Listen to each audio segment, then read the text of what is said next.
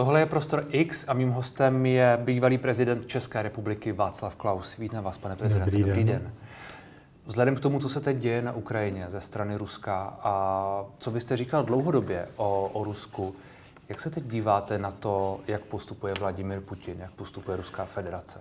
No tak teď jste položil asi pět otázek v jedné, tak buď co říkám dlouhodobě o Rusku, nebo, nebo jak se teď dívám na Jak se na, na ně Putina. díváte teď, vzhledem k tomu, jak jste se na ně díval dlouhodobě? Jestli... Já jsem v tom neměl důvod nic změnit. Prostě eh, tady všechny ty hříčky o tom, o nějakém mém proruském nebo proputinovském pohledu hmm. na svět jsou prostě zlé politické útoky a já je musím vždycky odmítat. Prostě Rusko v žádném případě nebylo zemí, ve které by si našinec, člověk mého typu, vůbec dovedl představit žít nebo přál žít nebo něco takového. To, hmm. to byla země úplně jiného typu.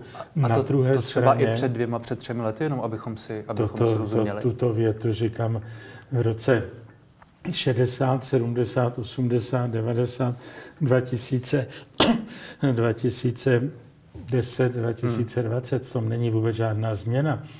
Já myslím, že v tom není, o tom není vůbec diskuze. Jeho politický, ekonomický, sociální systém je něco, co našinci ze střední Evropy je, myslím, něco cizí a, a prostě jiné. Hmm. Druhá věc je, jestli jsem jestli jsem tleskal takovým zjednodušeným, zjednodušenému demonizování Ruska a ruských představitelů v minulé době. Já prostě na rozdíl od těchto lidí, kteří jsou nezodpovědnými, pisálky a, a mluvky, prostě já jsem věděl, že to Rusko tím komunismem bylo nejpostiženější zemí světa. Hmm. Ono ho mělo 70 let. Jako to Rusko bylo zničeno po všech stránkách lidských i jiných. A, a tak teď jedině šlo o to, jestli jsme my měli potom říkat, že to, co se děje po, po tom roce 89 je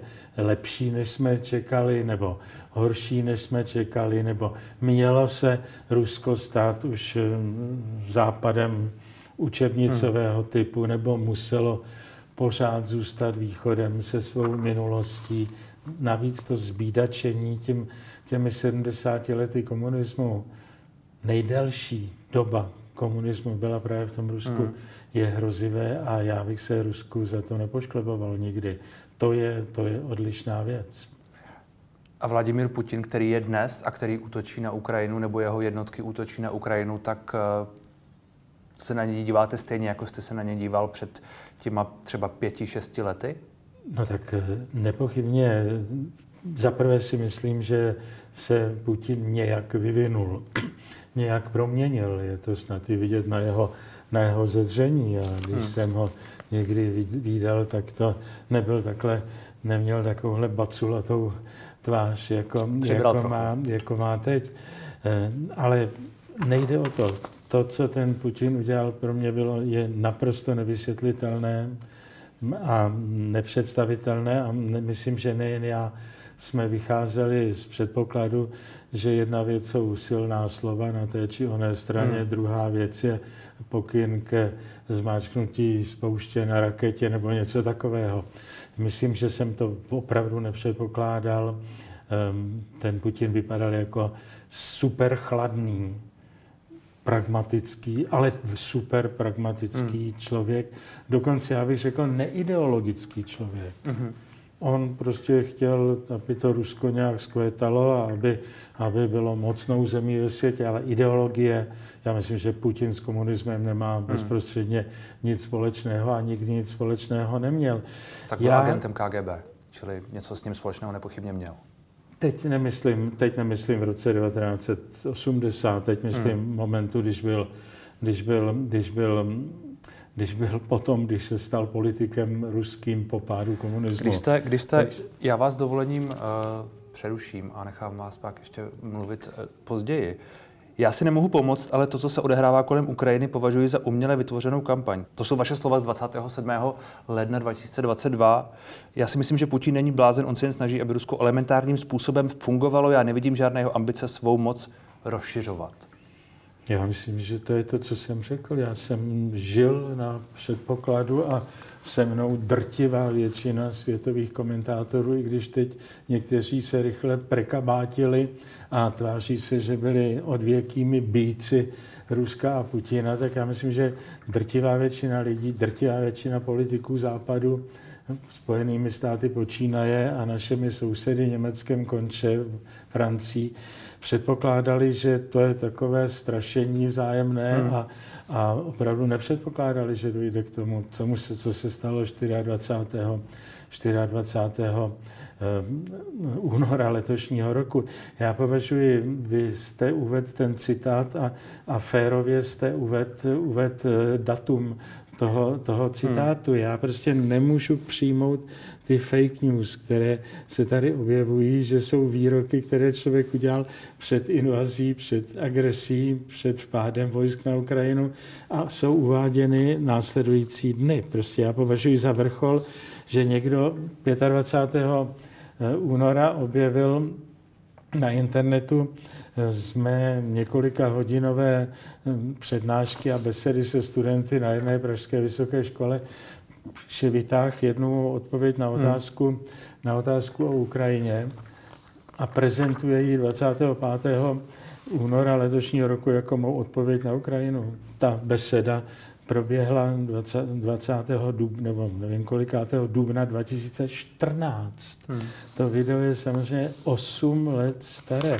Vy jste uvedl správně datum toho, toho mého výroku. Já myslím, že s tím musíme bojovat, že jestli máme bojovat všemi, se všemi možnými i nemožnými fake news, tak musíme bojovat i s tímhletím. To já prostě nemohu, hmm. nemohu přijímat, vy jste, to je to nefér. Vy jste uh té přednášce na Vysoké škole finanční a správní, to je, myslím, ona, to bylo 9. dubna. Já jsem myslel dubnu, ano. To nevadí. 2014 řekl, rozeštvávání Ukrajiny v žádném případě nespůsobil Putin, to způsobili naše soudruzi v západní Evropě a ve Spojených státech. Já jsem přesvědčen o tom, že Putin je nešťastný, do čeho byl zavlečený.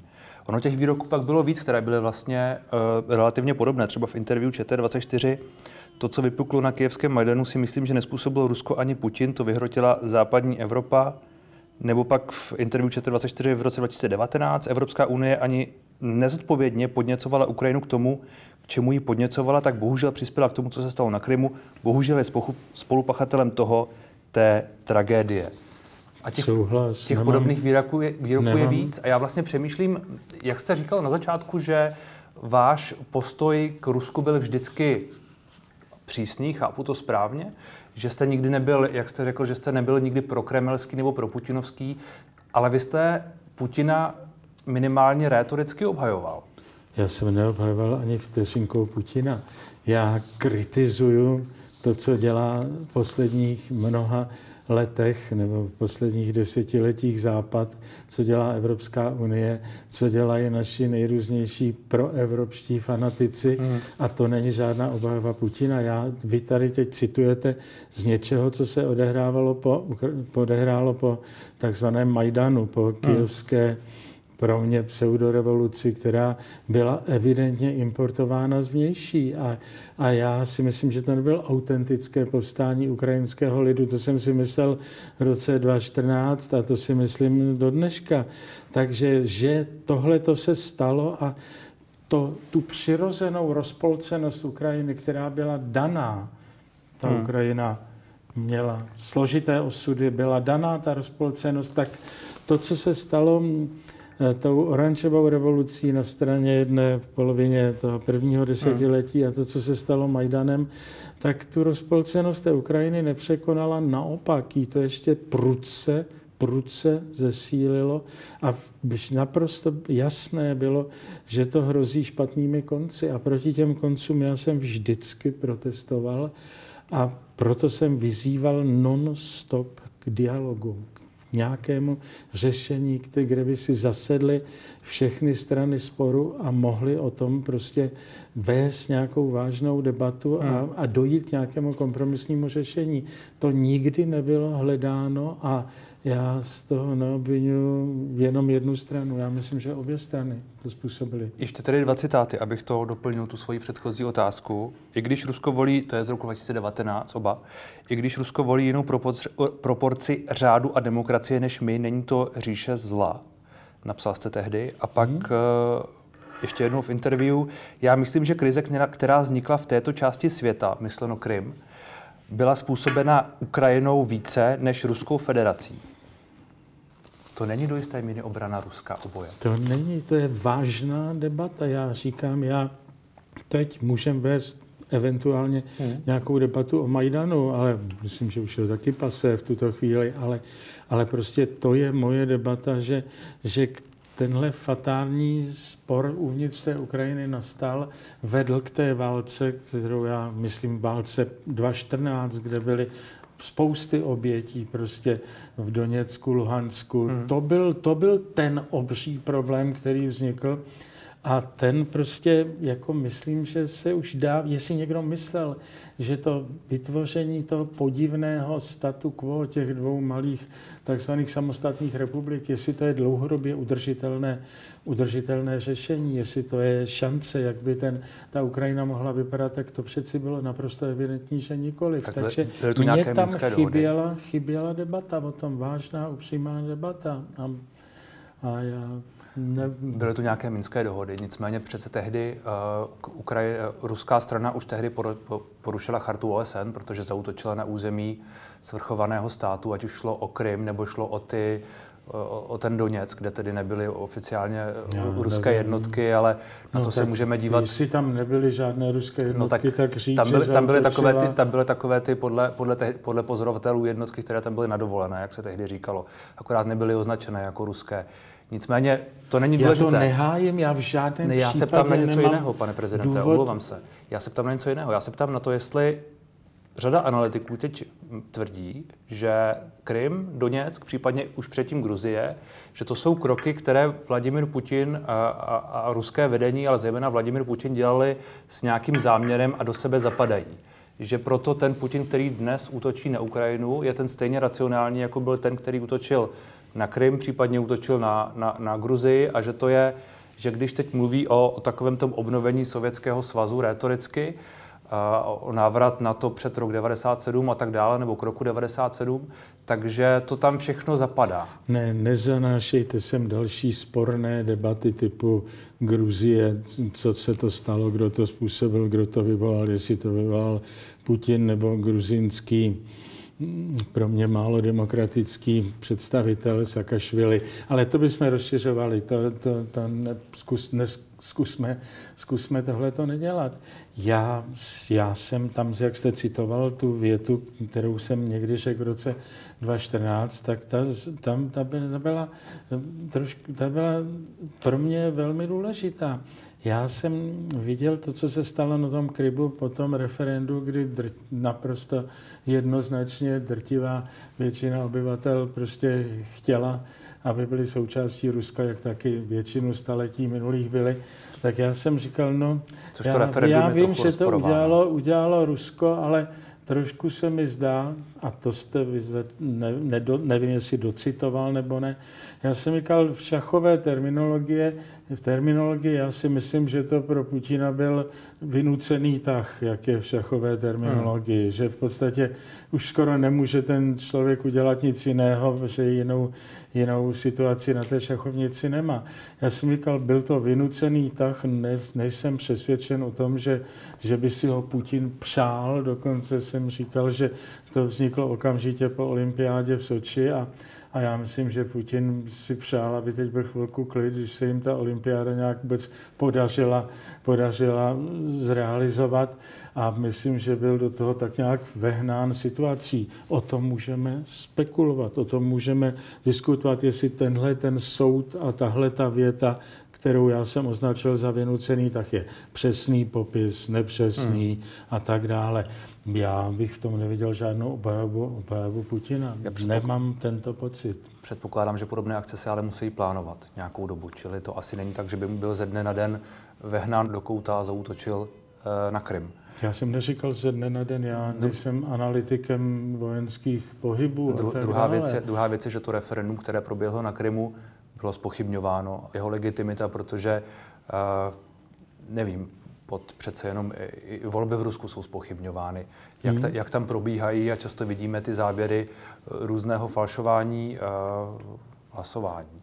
Čili tím, tím neříkám, že Vladimir Putin ty volby nevyhrává. On je zjevně vyhrává, ale třeba je nevyhrává 90%, ale jenom 80 nebo 75. Poslední, kdo by, kdo by chtěl hájit čistotu ruských, ruských voleb, jenom se děsím, hmm. že, že jestli přijmeme u nás korespondenční volbu, tak myslím, že se dostaneme téměř na úroveň ruských voleb, tou netransparentností, netajností, neférovostí a neobjektivností, tak děsím se skoro, aby jsme se nepošklebovali hmm. Rusku a nezavedli si to tady teď zrovna sami.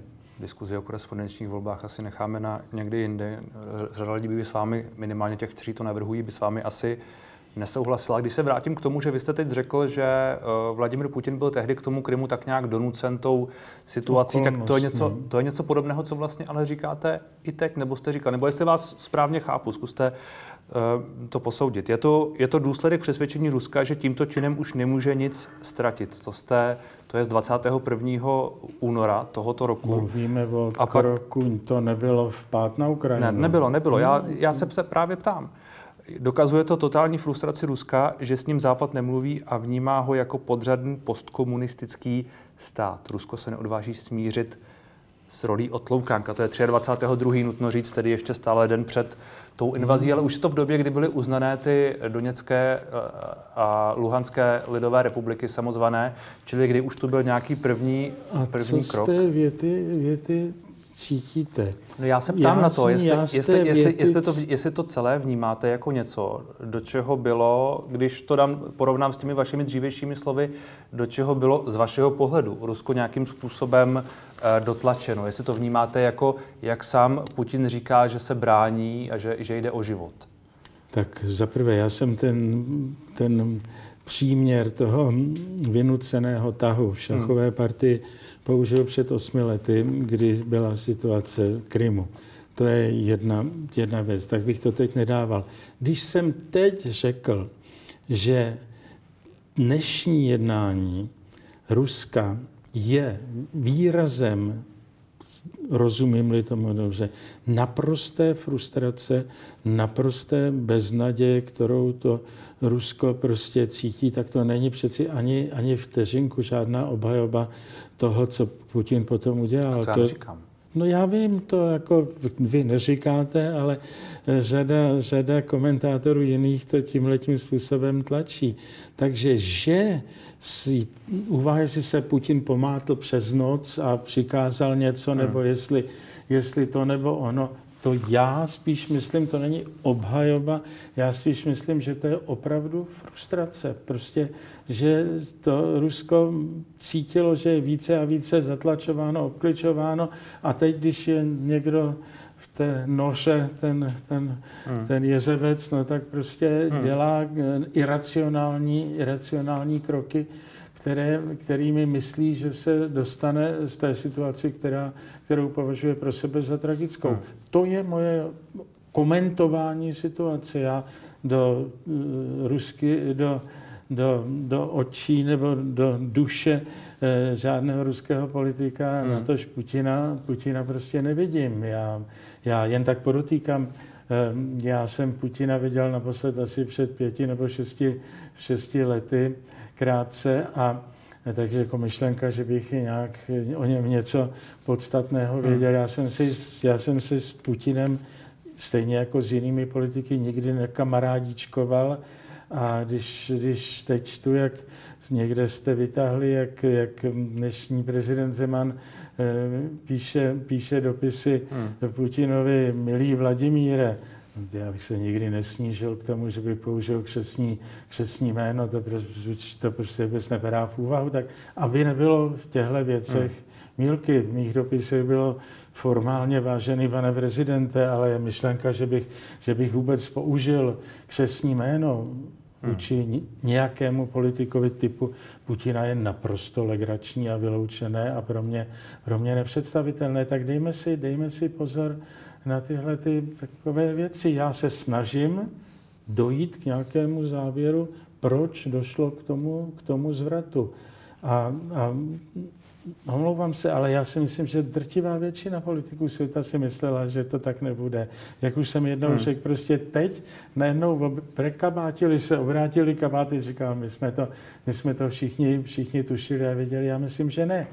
Jestli ta Amerika teď říká, že to všechno věděla od nějakého lenského října nebo co, no tak pak, pak já myslím, že byla naprosto nezodpovědná, že neudělala tisíc jedna kroků k tomu, hmm. aby se to nestalo, že nezačala jednat se všemi svými evropskými partnery, že, že nezačala jednat se všemi svými azijskými partnery, že nezačala tlačit na Rusko dřív nějakým zásadním způsobem. Jestli to tak bylo, že byli strašně chytrý už tehdy a všechno věděli, tak to, tak to by jenom zesilovalo mou výtku nezodpovědnosti těch, kteří to věděli. Já se přiznávám, že jsem to nevěděl, ale to jsem byl pouhý penzista, hmm. ex-prezident, který o tom mohl maximálně besedovat se studenty, pár studenty na jedné vysoké škole. Neměl jsem se menší šanci udělat nějaký vážný krok, na rozdíl od našich politiků tehdy, v tuto chvíli ve funkci. V reakci na ta vaše slova uh, Rusko se neodváží smířit s rolí otloukánka, kterou jsem před chvíli citoval, omlouvám se, uh, sdělila uh, Miroslava Němcová, v současné době senátorka ODS.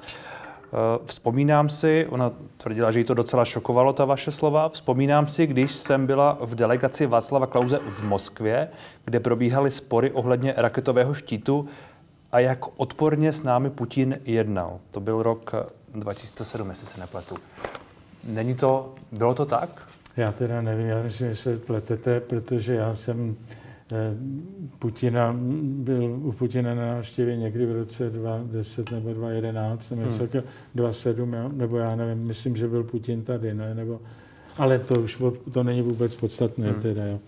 Nevím, my jsme, my jsme prostě vedli standardní rozhovory, které člověk vede se stovkami politiků hmm. z, celého, z celého světa, že by paní Němcová něco tam tehdy vykšikovala dnešního siláckého, to si, to si prostě nevybavuju. V té delegaci se mnou eh, proti Putinovi seděl i třeba pan tehdejší minister financí. Proto myslím, že to nebylo 2,7.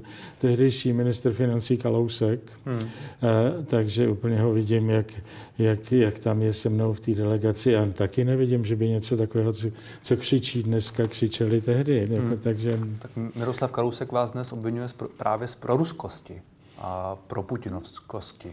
Kalousek je, Kalousek je smutný exemplář české politiky, nebudu to dál komentovat, ale seděl se mnou proti tomu Putinovi hmm. v Kremlu a jednal se mnou a nekřičel tyto věty, aby jsme si řekli naprosto tak jasně. Situace asi byla tehdy jiná, jak vy sám jste taky, taky říkal.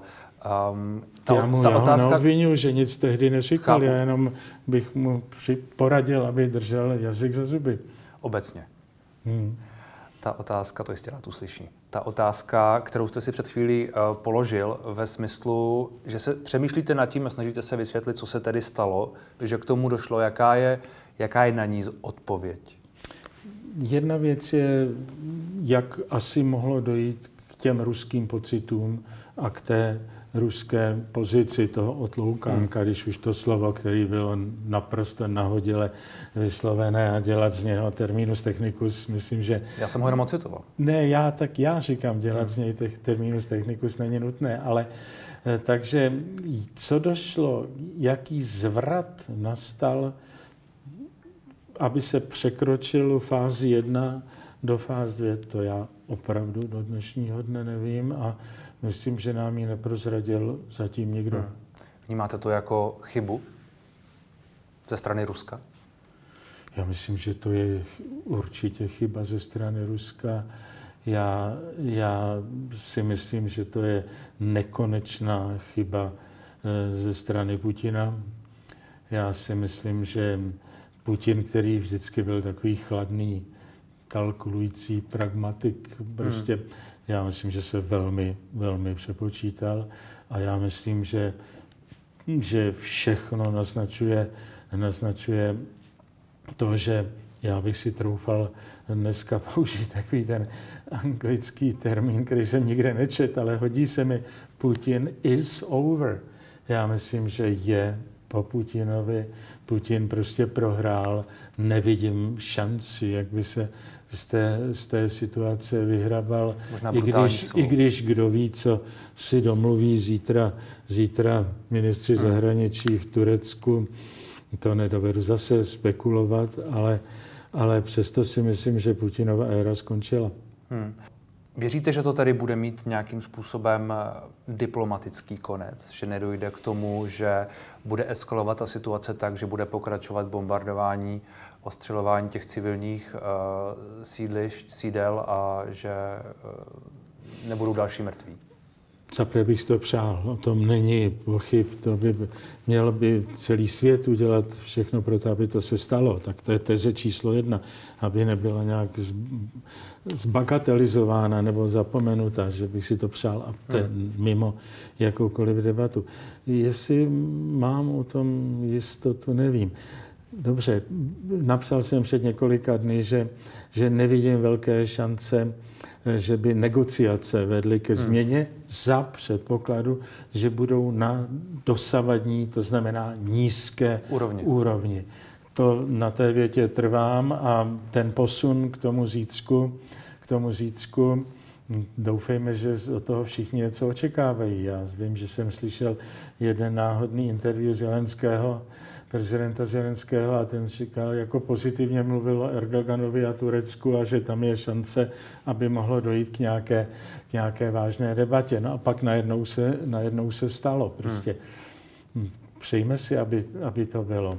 Jinak nevím. Samozřejmě, hmm. že, ty, že ty kroky, které se dneska už provádějí, ty sankce budou neuvěřitelně tvrdé a jestli někdo bude obětí těchto sankcí, tak tak to nebude asi ruská věrchuška, nebo tak to budou asi ruský lidi, prostý lidi, který, hmm.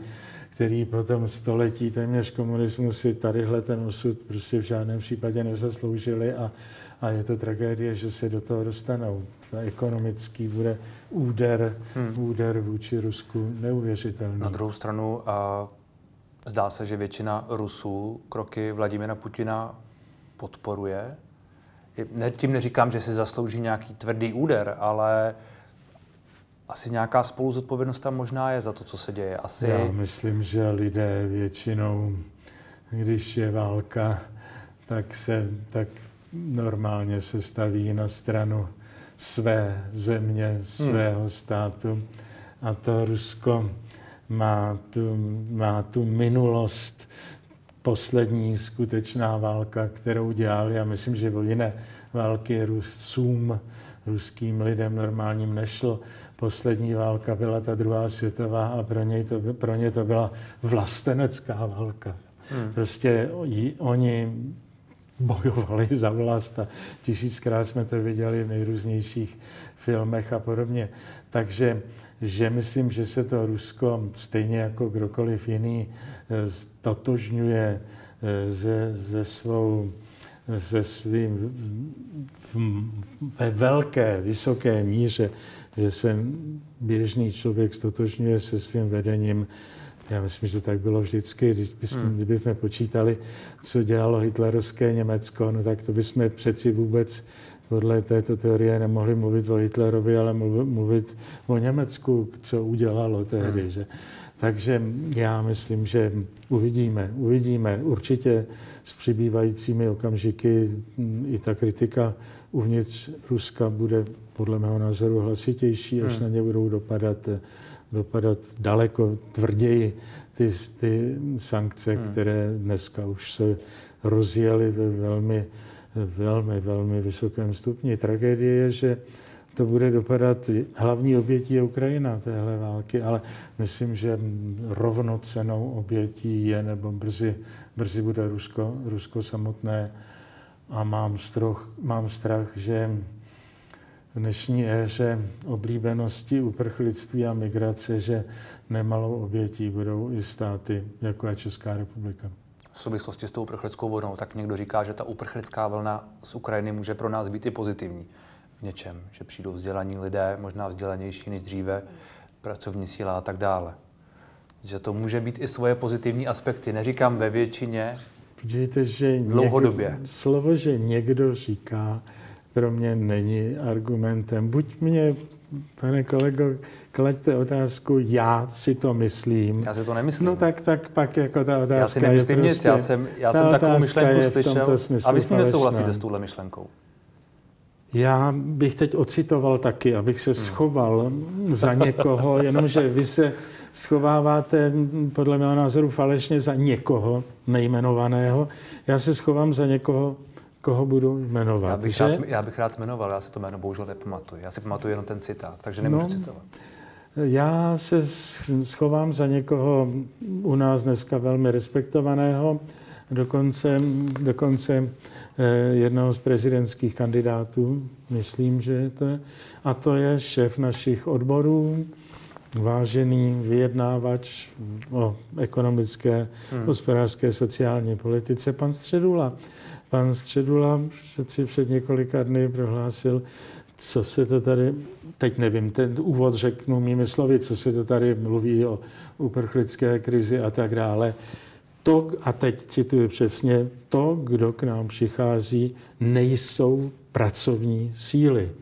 To byla výslovná věta šéfa našich, šéfa našich odborů, myslím, že prezidentského kandidáta, takže neschovávám se, za, není, ale- neschovávám se za...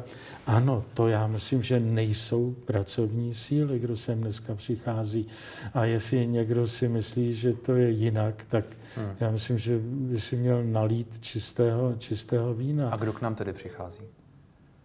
No tak přicházejí uprchlíci, přicházejí primárně uprchlíci z, z před, v modelu že matka dítě, nebo, Hmm. nebo já myslím, že těch mužů tam taky není nula úplná, ale eh, prostě přicházejí někdo, kdo v žádném případě nedoplní nedostatek pracovních sil a nezmění nejnižší míru nezaměstnanosti v České republice v Evropě. Jestli si někdo tuhle iluzi tady chce budovat, tak to já myslím, že není rozumné. Hmm. Přichází někdo, kdo bude s nepochybně velikým nákladem. Já, já když vidím, jak pan, jak pan ministr, ministr vnitra hrdině mluví o tom, že nabízí svůj byt v Kolíně eh, ukrajinské rodině, no tak já bych se ho ptal, co bude říkat za 14 dní, za Hmm. měsíc, za dva měsíce, za tři, za pět, za deset a tak dále. Takže prosím vás, i s tímhle tím snad mluvme racionálně a, a nehrajme si, nehrajme si laciné, laciné, Teď, laciné teď jenom, abych, tomu, abych, abych rozuměl. Podle vás ta pomoc, kterou tady nabízí řada lidí, uh, ubytovávají uprchlíky ve svých bytech nebo v nějakých bytech, v nějakých chalupách a tak dále, je, uh, není racionální nebo je naivní, řekněme? Já říkám pouze to, že jsem se chtěl zeptat, ti lidé to dělají z dobroty. Hmm, ano. ten, který na to dá svou chalupu. Já jsem citoval našeho významného politika, ministra, ministra vnitra, a jenom, že jsem si tak položil otázku, že jestli to nabídnutí, nabídnutí svého vlastního bytu jako domýšlí, říkám, za 14 dní, za měsíc, nic jiného. Já neříkám to, že se tady zv- zvihla obrovská vlna pomoci, to já myslím, že je úžasné a, a je, je, třeba, je třeba každého člověka, který toto, tuto věc udělá, hmm. určitě pochválit. Ale samozřejmě bychom měli vědět, že dočasné ubytování uprchlíků není řešením ukrajinské krize. Hmm. Věta klíčová. Řešením ukrajinské krize je okamžité skončení války na Ukrajině, vrácení Ukrajinců do normálních životů a vrácení Ukrajinců na Ukrajinu, kam, kde určitě rádi, rádi prostě žili. Takže to je, to je řešení, abychom, abychom nevylívali s vaničkou dítě, nebo abychom nezapomínali na to podstatné. Aby se měli kam vrátit případně, uh, což je asi ta taky klíčová otázka. Vzhledem k tomu, jak tam některá ta města vypadají už, už teď, a to jsme teprve nějaké dva týdny v tom válečném nebo v tom, v tom konfliktu, který tam je. Um, vy jste dřív byl proti sankcím, je to tak? Já, já nevím, já jsem myslel, že v těch předchozích situacích ty sankce byly do značné míry, a teď nemyslím proti Rusku, proti Iránu, proti hmm. tomuhle, že to bylo do značné míry politické gesto a, a teď jako tahle ta otevřená válka je prostě jiná věc. Já myslím, že Podporujete, tak jak pokud, jsou. Pokud by ty sankce, sankce přispěly, přispěly k ukončení té války, tak jako díky, díky za ně. Že ty sankce samozřejmě mají eh, druhotné efekty nejenom v zemích, vůči kterým jsou, jsou mířeny, ale v zemích uvnitř, kde když zakážeme těm, těm, těm, aby obchodovali eh, s těmi či o němi, no tak, tak jsem velmi zvědav, jak, jak budeme z našeho děravého státního rozpočtu, který má, i když náhodou by se podařil zázrak, naplánovaný historicky neskutečný dluh, 200, deficit 280 miliard, bude samozřejmě ne, neskonale výrazně větší, tak jako, že bychom z tohoto z tohoto najednou deficitního rozpočtu měli z těch nepeněz, hmm. které nemáme, které si budeme muset půjčit a které budou naše, vaše děti, vnoučata, nejen vy, jako mladé, mladí, ale vaše děti budou ještě splácet, tak jako to já myslím, že je trošku jiná otázka, jestli to, tohle máme pro krytí, krytí naš škod, ztrát našich podniků, které najednou neví, co mají hmm. dělat se svými výrobky a tak dále. Že to má tyhle dvě strany, takže, takže zase jenom vědět, že i ta druhá strana, že o té první straně se píše, mluví strašně hezky a, a vznešeně a to by určitě paní Němcová, senátorka Němcová uměla a já bych si přál, aby uměla mluvit i o té druhé straně. Uh, to já nevím, jestli třeba o ní mluví, abychom, abychom úplně nenasazovali psí hlavu. Nicméně vy je tedy podporujete tak, jak jsou. Chápu to správně, ale připomínáte, že mají nějakou cenu. To znamená, že předpokládám, že asi byste byl pro jejich případnou dočasnost. Což je něco, o čem se taky mluví. Tak myšlenka, že Co by byla věčnost sankcí, to já myslím, že... Myslím maximální dočasnost. Ukončit je ideálně co nejdříve. Byly učiněny s cílem zastavit, zastavit válku na Ukrajině, byly učiněni s cílem zastavit vpád ruských armád na Ukrajinu. Což se Takže já myslím, že jestli byly učiněny s tímhle cílem, no tak nechť k tomuto cíli hmm. směřují a tento cíl plní, nic jiného k tomu nemůžu říkat. Jenom zase vždycky to pod čarou nebo z druhé strany, abychom tyhle ty věci nezapomínali. Hmm. A Prezident Zeman, vy jste ho před chvílí eh, zmínil trochu eh, v rámci toho jeho vztahu k Rusku a k Vladimíru Putinovi. On eh, navrhnul vyznamenat, nebo chce vyznamenat ukrajinského prezidenta Zelenského. Je, je tohle něco, co vy, co vy schvalujete?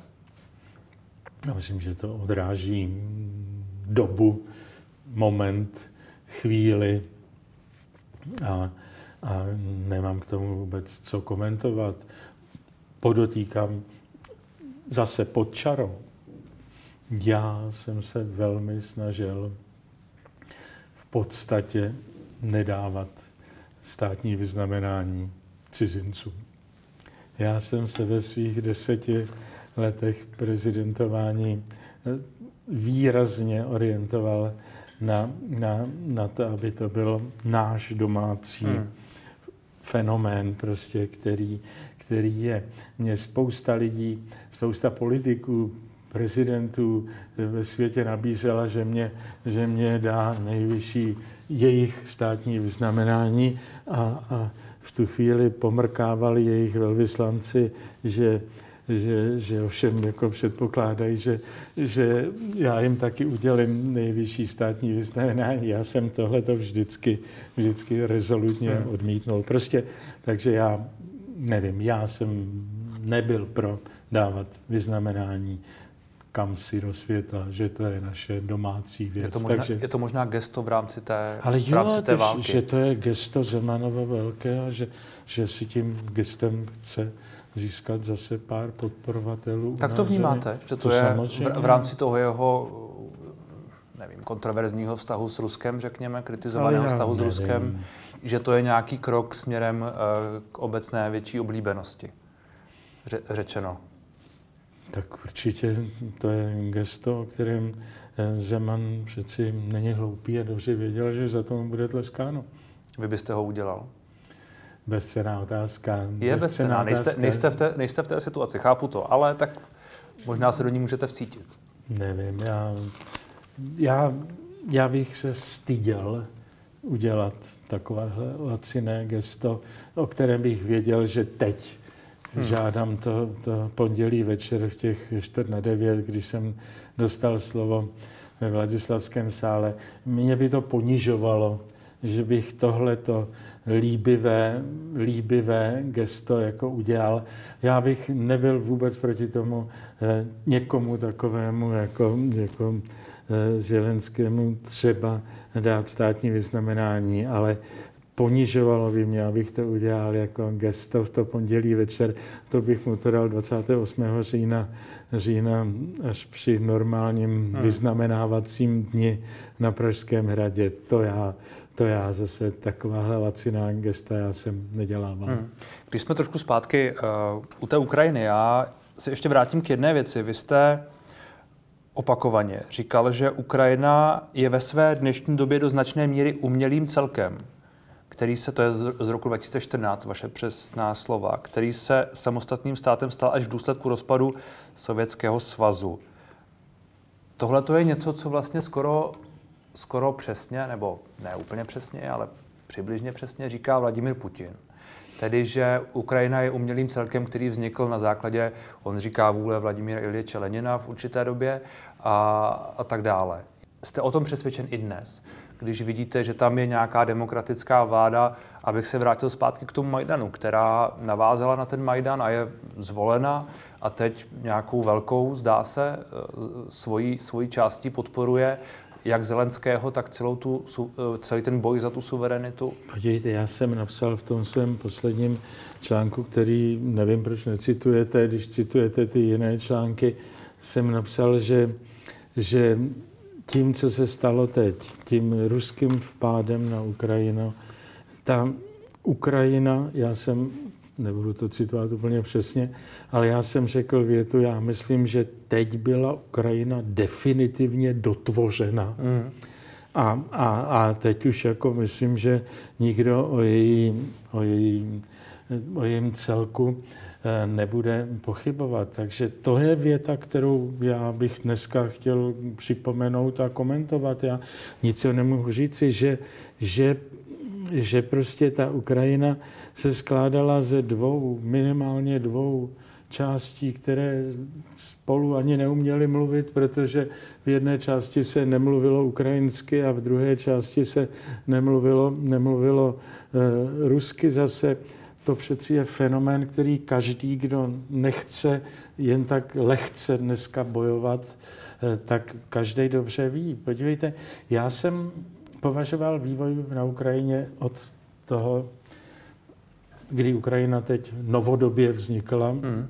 od rozpadu Sovětského svazu, za velmi problematický. Já jsem byl opakovaně zván na, na abych tam přijel jako ministr financí, jako předseda vlády, jako předseda parlamentu. Já jsem tam nikdy, nikdy jsem neměl pocit, že mám ty politiky, kteří jsou v tu chvíli u, vládě, u vlády prostě legitimizovat tím, že tam pojedu a budu jim podávat, podávat ruku. Já jsem tam přijel jednou, jedinkrát za svůj život na Ukrajinu v roce, myslím, 25, kdy, kdy byl prezidentem prezident Viktor Juščenko. Hmm. A to byl ekonom, který za mnou jezdil, když jsem byl ministrem financí a chtěl maximálně replikovat naše transformační postupy a zavést je tam na Ukrajině protože jsem ho trochu znával, tak jsem jako to jeho pozvání, když on byl prezidentem, abych tam jako prezident dojel. Takže já jsem, já jsem na té Ukrajině nikdy ani předtím, ani, ani potom nebyl. Já jsem v ten rozpor a ten problém, který tam, tam prostě byl. Já nikdy nezapomenu na to, jak jsem v 90. letech na nějakých mezinárodních setkáních vždycky jsem mluvil s ruským, eh, ukrajinským premiérem a, a vždycky jsem tak jako mimo protokol říkal, a vy jak, jak mluvíte doma? doma, jako s manželkou a s dětma, nebo jak jste dneska ráno, nebo hmm. ráno mluvil při snídani, no rusky samozřejmě. A to jsem říkal, no, to je zvláštní. A jak, jak, a jak probíhá jednání vlády? No v ruštině samozřejmě. A já jsem říkal, jaká je vaše ruština? No já, já, jaká je vaše ukrajinština? No já, když musím promluvit v parlamentu, tam musím promluvit teda ukrajinsky, tak, tak jako mě, ten, mě to přeloží ten hmm. projev do té ukrajinštiny a já to tam jako umím přednést. Podívejte, to je moje obří zkušenost eh, s tou Ukrajinou z těch 90. let, takže ta rozpolcenost těch dvou částí hmm. tam byla reálná absolutní pravděpodobně se postupem času změkčovala, až zase do toho do toho majdanovského střetu, který zase ty, hmm. dvě, ty dvě části té Ukrajiny zase od sebe trošku vzdálil a rozpoltil. Čili problém, ale já nejsem ukrajinolog, já řík, to jsou moje třpitky hmm. zážitků, které jsem, které Ukra- jsem měl. Ukrajinolog by vám možná, možná namítl, že to, že někdo mluví rusky, ještě neznamená, že se nehlásí k Ukrajině že se třeba hlásí k víc, víc k Rusku. Tak to se zeptáme toho Ukrajinu. A navíc, prosím a navíc já jsem totiž jednoho takového, myslím, slyšel, ale zase si ho nepamatuju, takže ho nebudu, nebudu ho citovat. To je, ten, to je ale povedený, teda, to, je, to, je, to bych uměl taky. Ještě jedna věc, vy zmiňujete ten, ten Majdan, uh, tam přece tehdy byl prezidentem uh, Viktor Janukovič, hmm. který teďkon, uh, teď tentokrát, je tu, je, je, tu, je tu tato myšlenka, že byl uh, Ruskem plánován jako někdo, kdo by měl nahradit uh, Zelenského a jeho vládu jako jakási loutková vláda. Už v rámci toho říkal nějaká vyjádření, doporučil Ukrajině, aby se, aby se vzdala a tak dále. Uh, není tohle to nějaký je, symptom toho, že, že tehdy možná to, co se dělo na Majdanu, mělo reálné základy, že tehdy ti, ti lidé skutečně toužili, nebo nevím, jak to říct, prostě, že jim prostě vadilo uh, to porušení té, ukončení té asociační dohody s Evropskou unii a tak dále. Nemám no comments, abych komentoval Janukoviče, prostě já 8 let nejsem v politice, já nevidím důvod, abych, abych, abych věděl, co Janukovič Jenom jste zmínil ten Majdan, tak jenom je to, tak je to kontext. Majdan jsem viděl jako velikánský problém a, a když jsem věděl, kdo tam na něj, na ten Majdany heroicky jezdí z naší strany, pan Schwarzenberg a tak dále, tak tím jsem byl jenom, to mi jenom potvrzilo, že to je určitě hmm. špatně, co se tam děje. Říká bývalý prezident Václav Klaus. Já vám moc děkuji za rozhovor. Děkuji také.